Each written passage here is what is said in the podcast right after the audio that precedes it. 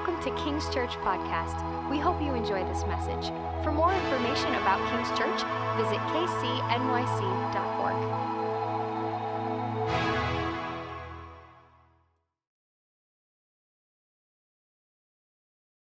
Uh, um, those are good things. You know, I was, as I was praying Thursday morning, um, I, was filled with just this. Uh, I was smiling, walking. Um, I pace. When I pray, I pace because if I sit still, I'll fall asleep or I'll reach for my phone. You know what I mean? I need to do something when I'm praying. I need to move my body or walk or something, or else I just get really bored. It's the same with an audiobook. Anybody audiobook listeners? Um, how many people are like, I will never read an audiobook, only physical copy? Yes. How many audio? I'm an audiobook listener unless I have time, which is not very often. And so even when I audiobook, I have to do something or else I get really bored. And so I was pacing the living room floor Thursday morning, and I just felt like the Lord was just telling me how much He loved King's Church and how, how much He loved the courage and the bravery and the heroism and the, the, the, the spirit that stands against the spirits of the age. You know, every age there are spirits of the age. Every time there's certain fashionable ideas and demonic doctrines that are trying to destroy the church and destroy the people of God. And then there are a people of God that call, God calls out and up to battle the spirits of the age. If you look through the book of Revelation, in certain cities, there are certain spirits that they really wrestle with. In one city, Jezebel, which represents sexual immorality and the family disjointed and manipulation, that city is dealing with that spirit.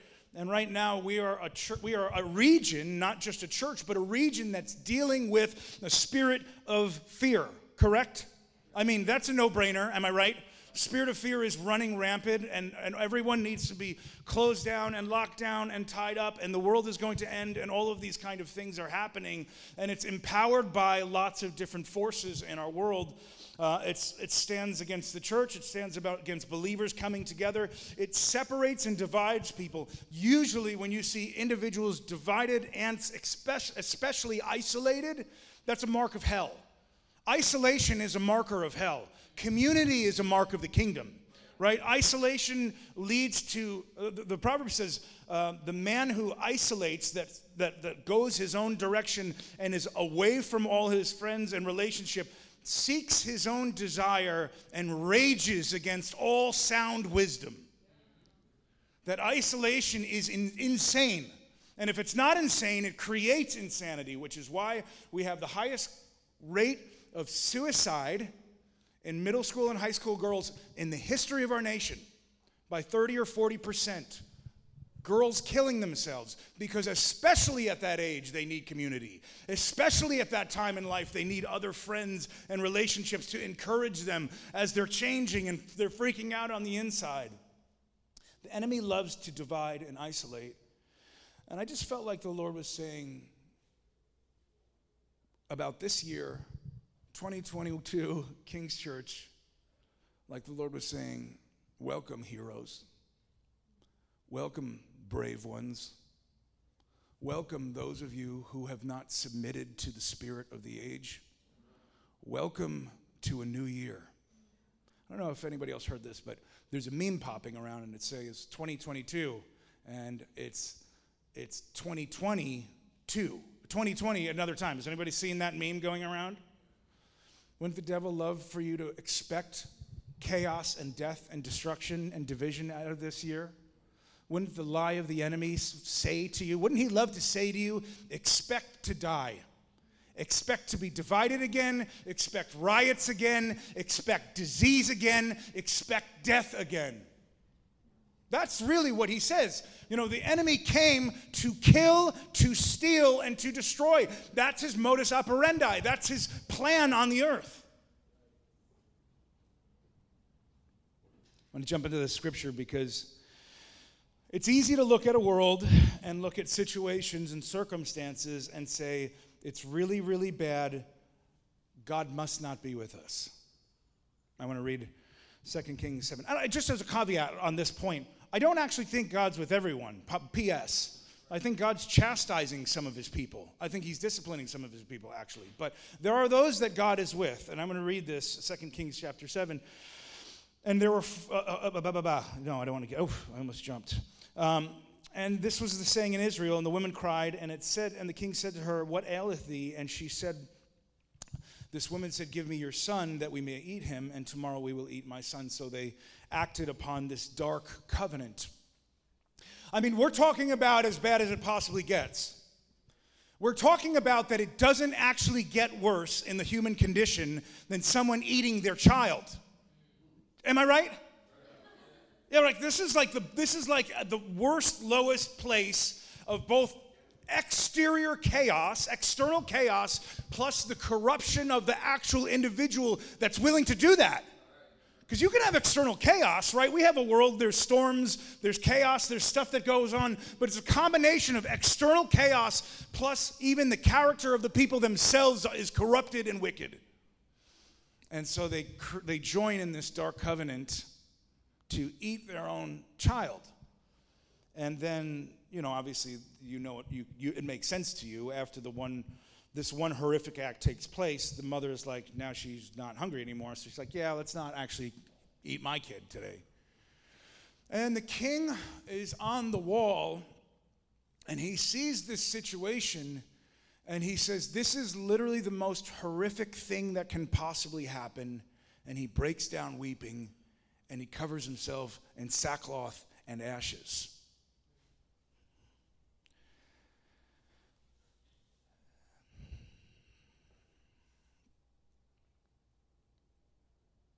Second Kings uh, goes on, the story goes on, and the king says this He says, Find me the man of God.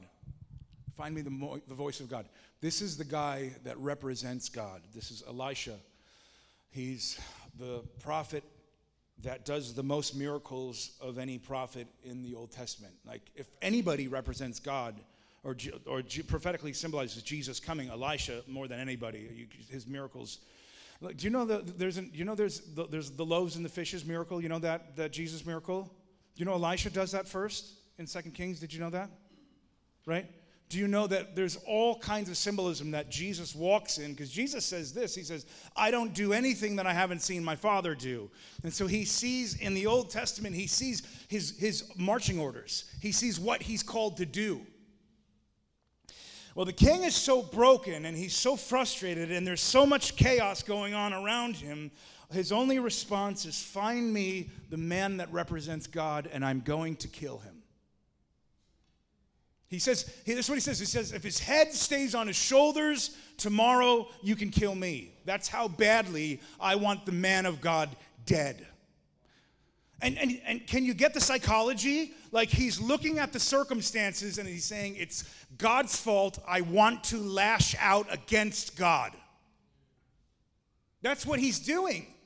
Because Elisha represents God's voice. He's the prophet, he's the man of God, he's the one who walks in the miraculous. So the king says, I want God dead. I want this guy that represents the voice of God to be dead now. Because where is he? Why hasn't he saved us? Why are we still in this pain? Why is there still corruption in the soul of my people? Why are the circumstances so dire?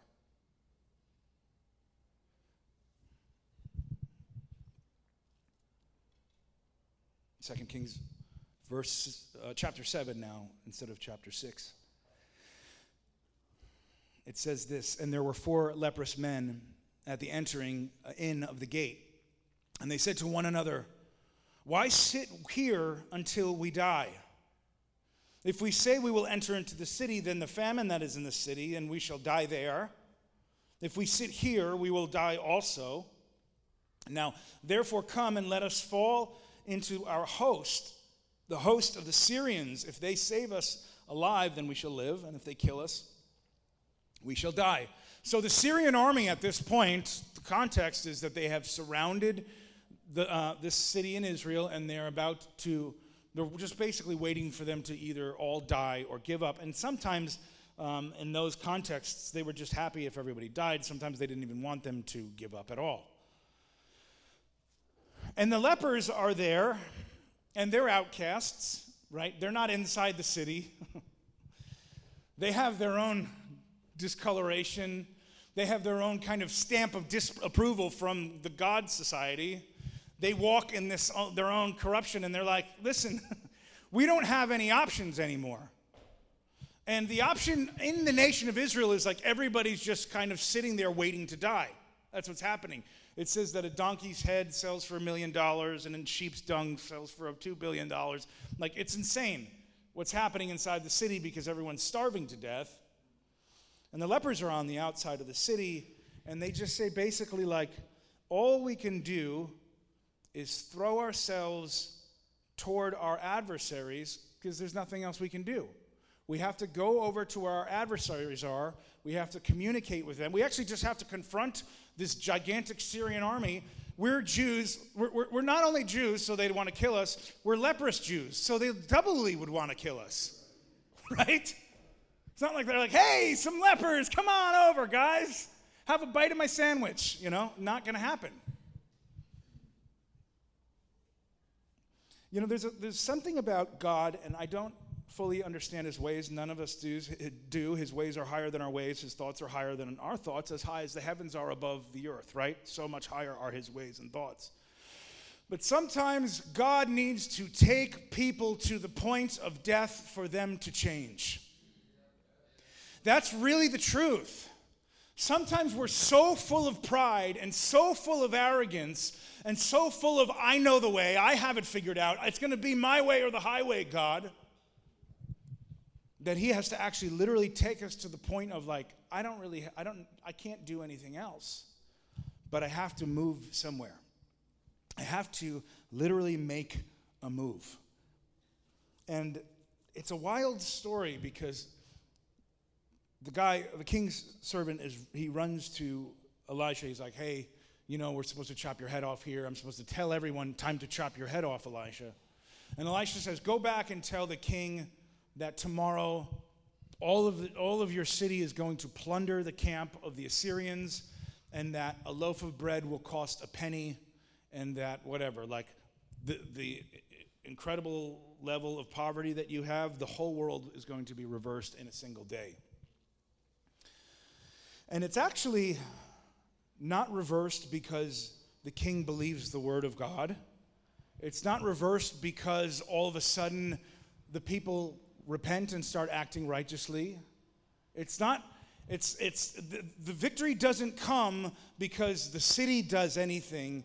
It's these four lepers who are willing to be brave, who are willing to be bold. And it's not like, it wasn't their victory, obviously. We're going to get into it in a second. The victory was completely, totally, wholly, solely God's victory. It was nothing that they did, they just actually showed up.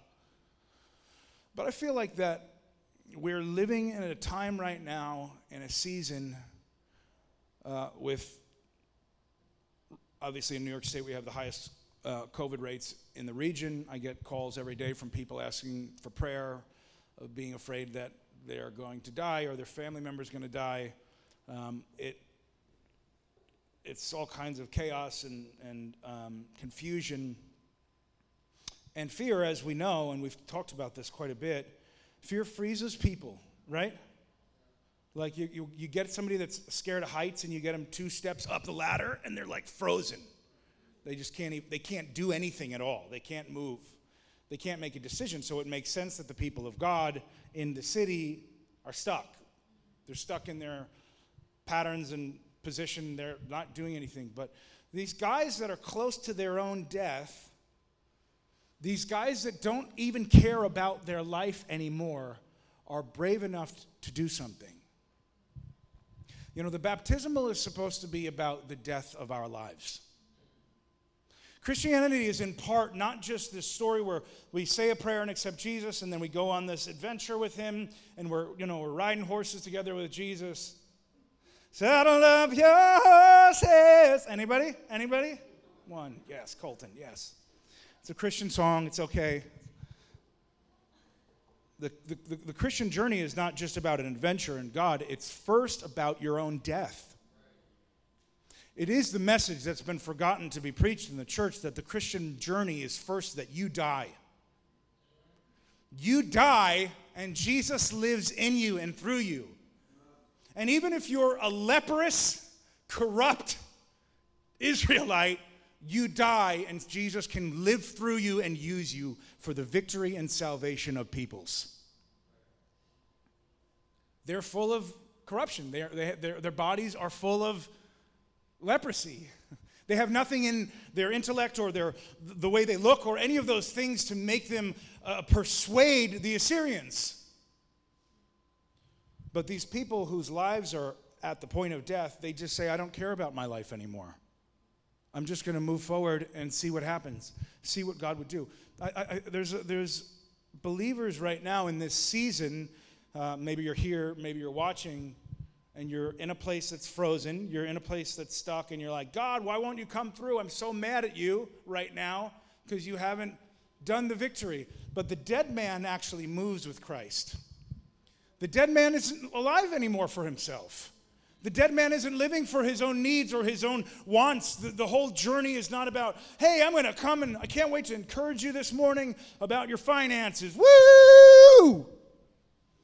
You know, I want to encourage you about your finances if you're a dead person, because then your finances are for the kingdom of heaven and to bless those around you, not just for you. So, this is what happens. It's such a crazy story. And it says, And they rose up in the twilight to go to the camp of the Syrians. And when they were come to the ut- uttermost part of the camp, the, the outside part of the camp, behold, there was no man there. For the Lord had made the host of the Syrians to hear the noise of chariots and the noise of horses and the noise of a great host. And they said to each other, Lo, the king of Israel, he has hired the kings of the Hittites and the kings of the Egyptians to come among us. And the Syrians got up and ran for their lives. I think it's funny because this, I, uh, the, the scripture is very particular. So these people say, I don't care about my life anymore. I'm going to move forward. And this is the first verse it says, and they rose up in the twilight to go to the camp. You know, when you read that in the Strong's, that word, the twilight, it says the period of obscurity. Do you know when you first stand for God, when you first say, My life is not my own, God, I'm moving forward and pursuing you, there's an initial period of obscurity. I don't know where I'm going. I don't know what to do. I don't have the plan laid out. And that's how God likes it. That's where He likes to do miracles and come through for His children, His sons and daughters.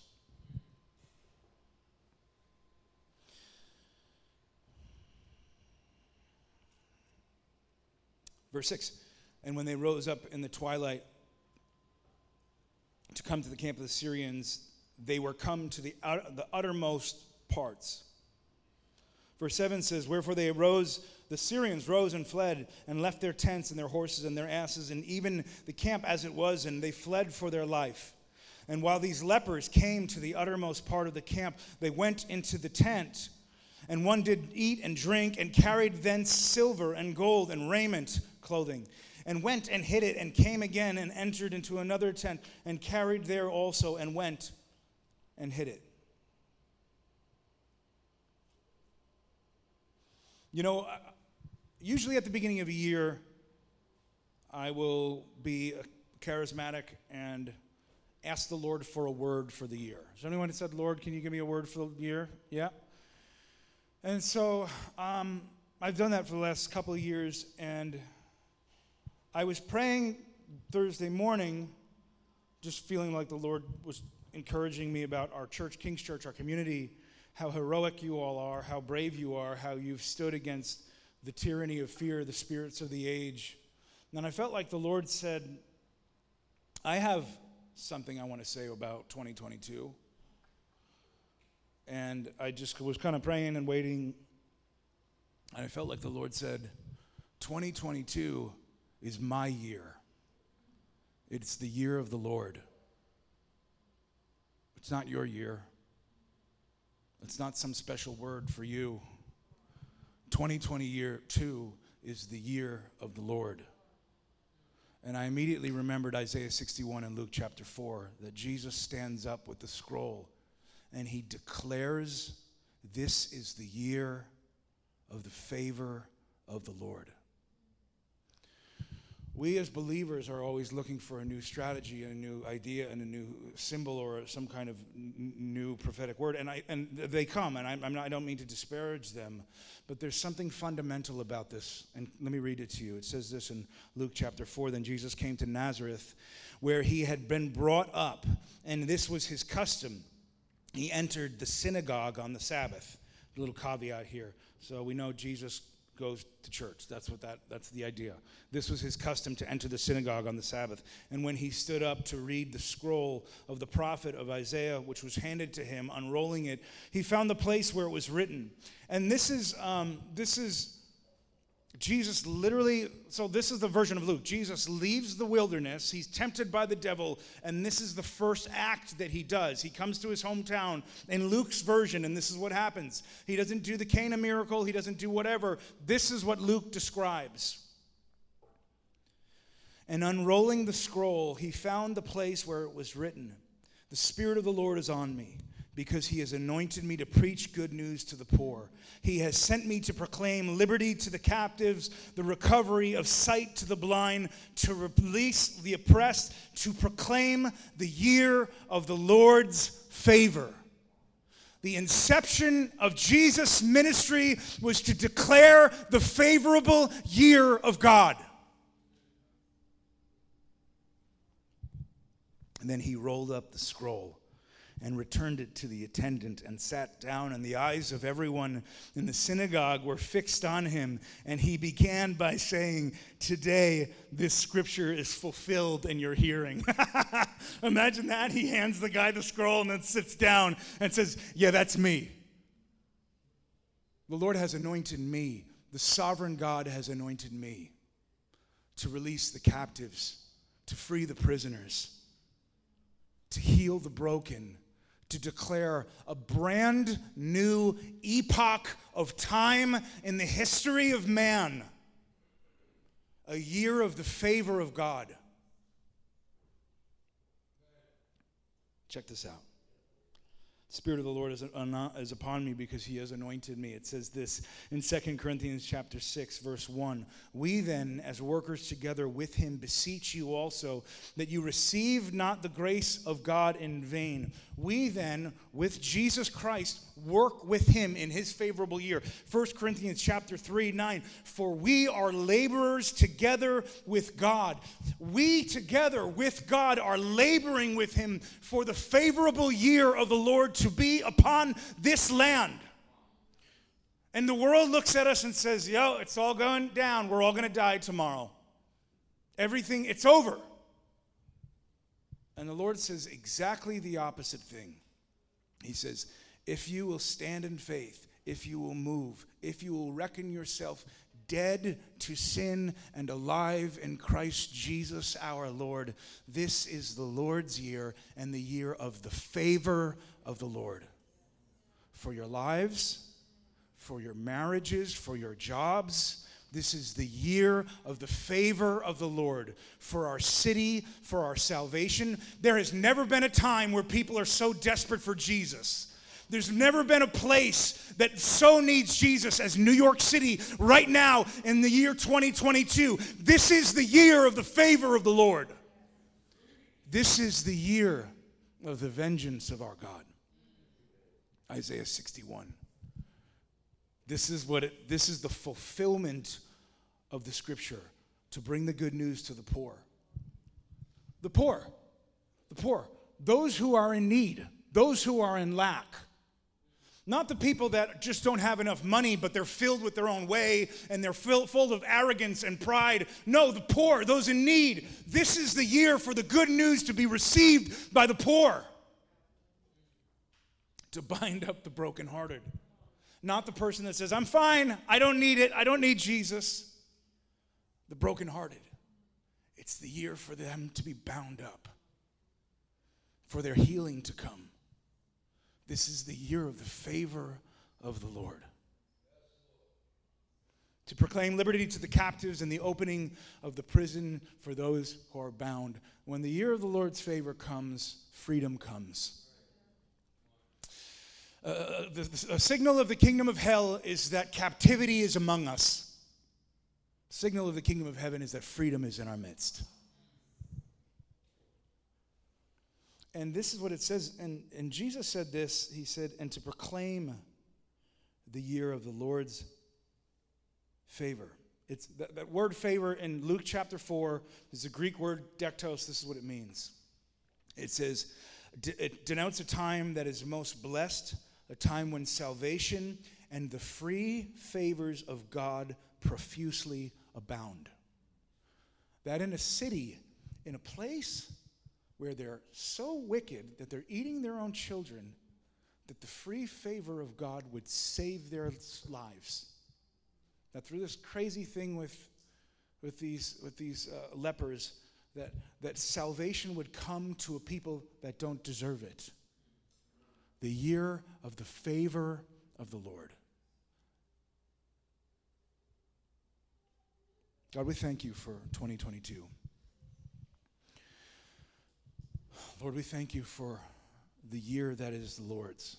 God, I declare over every need in this house, God, every every single person that's desperate for marriage, God, every financial situation that needs to be fixed, God, every uh, sick body, whether COVID or Finney with cancer, I declare in Jesus' name the year of the favor of the Lord.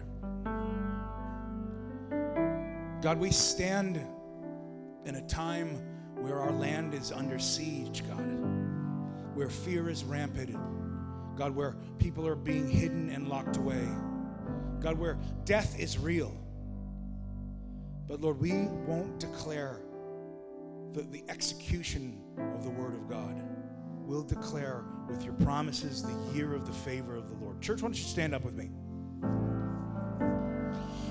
If you would go home today and if you would write, the pastor has a word for the year, I want you to write two things. I want you to write, This is God's year. This is the Lord's year. And this is who the Lord is for those of you found in Christ Jesus. This is the year of the favor of the Lord that His grace and mercy would be abundant in your life, that His freedom and healing would blow your minds away. Because Jesus died on the cross and He was torn apart, His, his body was, was broken, His blood was shed in order for there to be this new established covenant. Uh, I mean epoch, I mean a brand new time that creates and establishes a brand new relational paradigm between God and man. That it doesn't matter if they're broken lepers, it doesn't matter if they don't have the right words, that just coming in and trusting Christ Jesus, dying to our sins and being raised in life in Him, creates a brand new relationship where we no longer stand under the year of tyranny or the year of famine or the year of pain or sickness or death, but we can stand in the favorable year of the Lord. Just lift your hands like this to me, like you're going to receive a, a, present from God. God, we at King's Church here in New York City and King's Church all over the country, God, we receive in the name of Jesus the favor of favorable year of our Lord. God, 2022 will not be a, a repeat of 2020, it will be an acceleration of the kingdom of God, where the lion of Judah roars over the people of God. God, where there's acceleration like we haven't seen before, where the brokenhearted are bound up, where the poor are given the gospel, where your kingdom is established and it grows, Father, in the midst of a dark and crooked generation, that your kingdom grows. There is no decrease to your government, but only increase to your government and peace, God. And let it be said so in our time, in our season, in our city, in the circumstances that surround our lives. In Jesus' name. Come on, church, sing. Thank you for listening to our podcast. We really believe that God wants you to know Him in a personal and tangible way. If there's any way we can assist your journey, please reach out to kcnyc.org.